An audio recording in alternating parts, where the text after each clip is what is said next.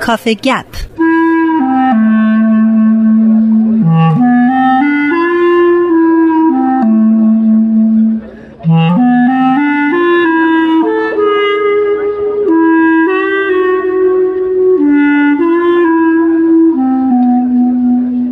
رامان شکیب عزیز خیلی خوشحالم که تو رو اینجا باز هم می‌بینم. منم خیلی خوشحالم میبینمت پارس. امیدوارم اوقات خوشی داشته باشی. همچنین تو رامان ما هفته پیش در رابطه با سبک هندی صحبت کردیم. تو به ویژگی اصلی این سبک اشاره کردی و گفتی که شعرا در سبک هندی در مصرع اول یک ادعایی رو مطرح می‌کنن یک مضمونی رو مطرح می‌کنن و در بله. مصرع دوم به وسیله یک مثال اون رو توضیح میدن. بله. خب این ویژگی اصلی شعر هندیه.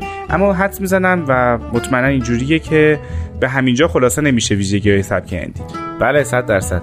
همونطور که خودت گفتی خصیصه اصلی شعر سبک هندی مضمون سازی یعنی شعرای این دوره از هر چیزی که در اختیار داشتن هر چیزی که می‌دیدن هر چیزی که لمس می‌کردن و حتی لمس نمی‌کردن و در ذهنشون بود مضمون میساختن. و این هم در شعر قبلش سابقه نداشت کار نوعی بود و هم باعث می‌شد که بسیار شعرای این دوره از نظر نگاه نگاه دقیق و تیزبینی داشته باشن برای اینکه بتونن شعر خودشون رو به صدر بشونن.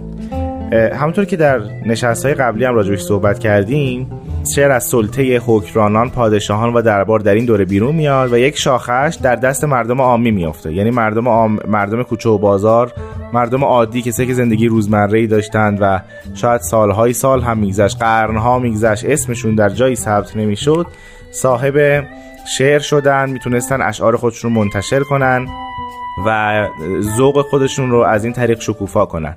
اما خب ذوق به تنهایی کافی نبود. یعنی یک فردی که ممکن از لحاظ دایره واژگان بسیار ضعیف باشه ولی خب ذوق خوبی داشته باشه بنابراین به نظر می‌رسه که شعر شعر ساده ای باشه. یعنی زبانش زبان ساده ای باشه و حتی خط فکریش هم در اشعارش بسیار ساده و زود فهم و حتی بعضی جاها پیش پا افتاده باشه. بنابراین این یکی دیگه از خصیصه های شعر این دوره است. یعنی شعری بس... یکی از یعنی قسمت اعظمی از اشعار این دوره بسیار سادند بسیار زود فهمند و حتی از نظر ادبی ارزش چندانی ندارد این مسئله می‌تونه باعث تغییر زبان شعر بشه در اون زمان بله در اون موقع این اتفاق افتاد. یعنی شما اگه اشعار دوره سبک هندی رو با اشعار پیش از خودش که سبک عراقی یا سبک حالا قبل از اون با سبک خراسانی مقایسه کنید واقعا می‌بینید که از یک سطح زبانی برخوردار این دوره. از یک واژگانی در این دوره استفاده میشه که در دوره های قبل از خودش اصلا سابقه نداشته. یعنی زبان کوچه و بازاری. خب این مشخصا خوبه یا بد؟ ببین از یک جهت میشه نگاه خوبی بهش داشت و از یک, از یک جهت نگاه غیر از اون. نگاه خوب و مثبتش این بشه که زبان از واژگان بیشتری برخوردار میشه. یعنی ممکنه در زبان رسمی ادبی و زبان با ارزش و پرفخامت شعر اون دوران و دورانهای قبلی خودش یک سری واژگان اجازه ورود نداشتند اما در این دوران هم واژه و هم معنیش و هم طرز فکر وارد میشن. یعنی زبان گسترده تر میشه. اتفاقی که در دوران سعدی در دوران قرن هفت و بالاخص در اثر بزرگ سعدی شیرازی هم گلستان رخ داد. یعنی سعدی زبان عربی رو بیشتر وارد زبان فارسی کرد که خیلی بهش خورده می‌گیرن الان. قافل از اینکه سعدی زبان رو پروراند و به اون قوا و انرژی جدیدی داد.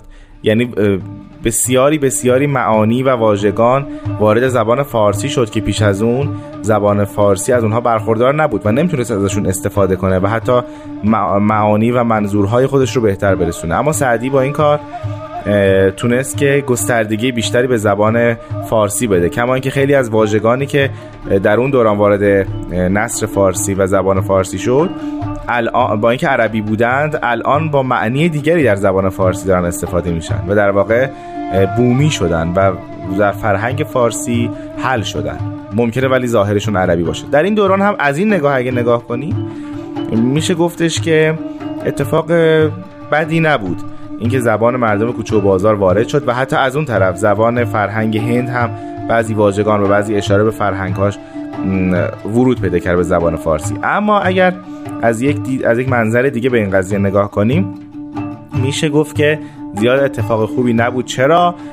چون بالاخص در حیطه فرهنگ عامه زبان را از اون ارزش ادبی خودش از فخامت و پرشکوهی خودش تا حدودی پایین آورد.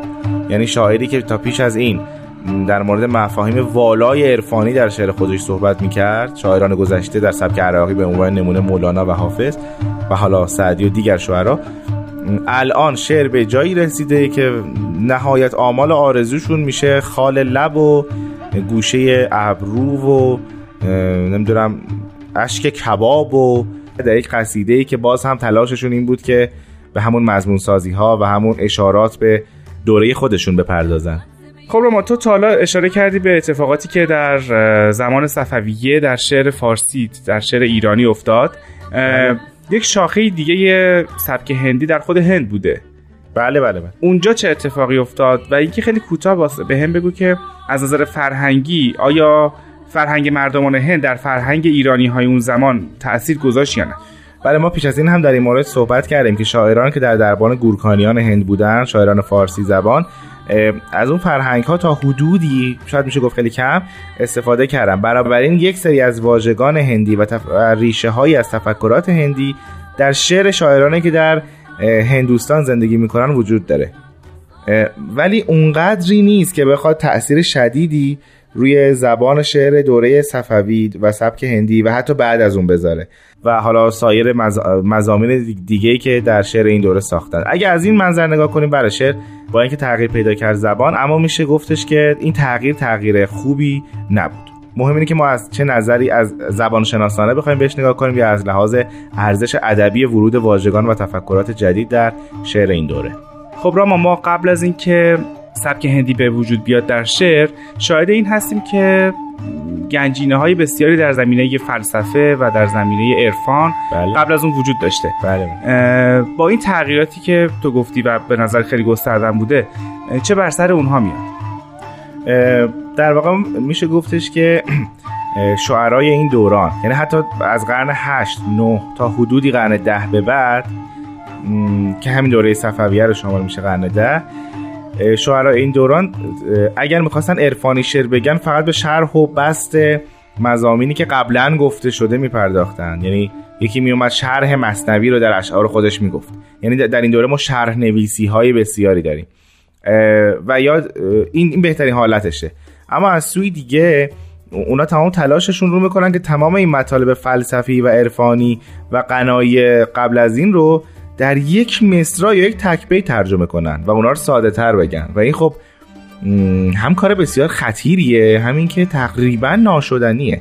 این که شما بیایید این همه مطالب عرفانی و فلسفی رو بخواید در یک تک بیت مضمون سازی کنید که تازه یک مصرعش هم اگه بخواد مثال یا مضمون باشه یه ذره از عقل حتی به دوره.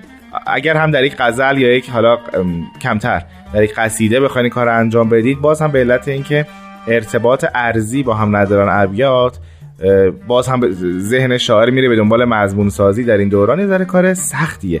بنابراین میشه گفتش که یکی از حالتها شرح نویسیه یعنی تفکر جدیدی وارد جریان فکری این دوره و عرفان و فلسفه این دوران نشد. هرچی که گفتند قبلی ها گفته بودند و اینها فقط شرح می‌کردن.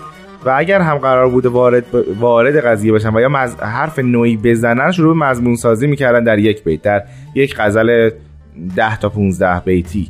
و یا خیلی خیلی, خیلی کمتر. به خاطر اینکه استفاده کنندگان زبان فارسی اون کسانی هستند که در خود ایران دارن زندگی می‌کنن و ممکنه اونها آشنا نباشن با خیلی از رسوم و آداب مردمان هند. بنابراین ممکنه بشنوند سوالی بپرسند که این معنیش چی میشه و بگذرند. اونها وارد قضیه وارد داگری زبانی اونها ممکن نشه و در دوران بعد ناخداگاه از زبان بیرون رونده بشه.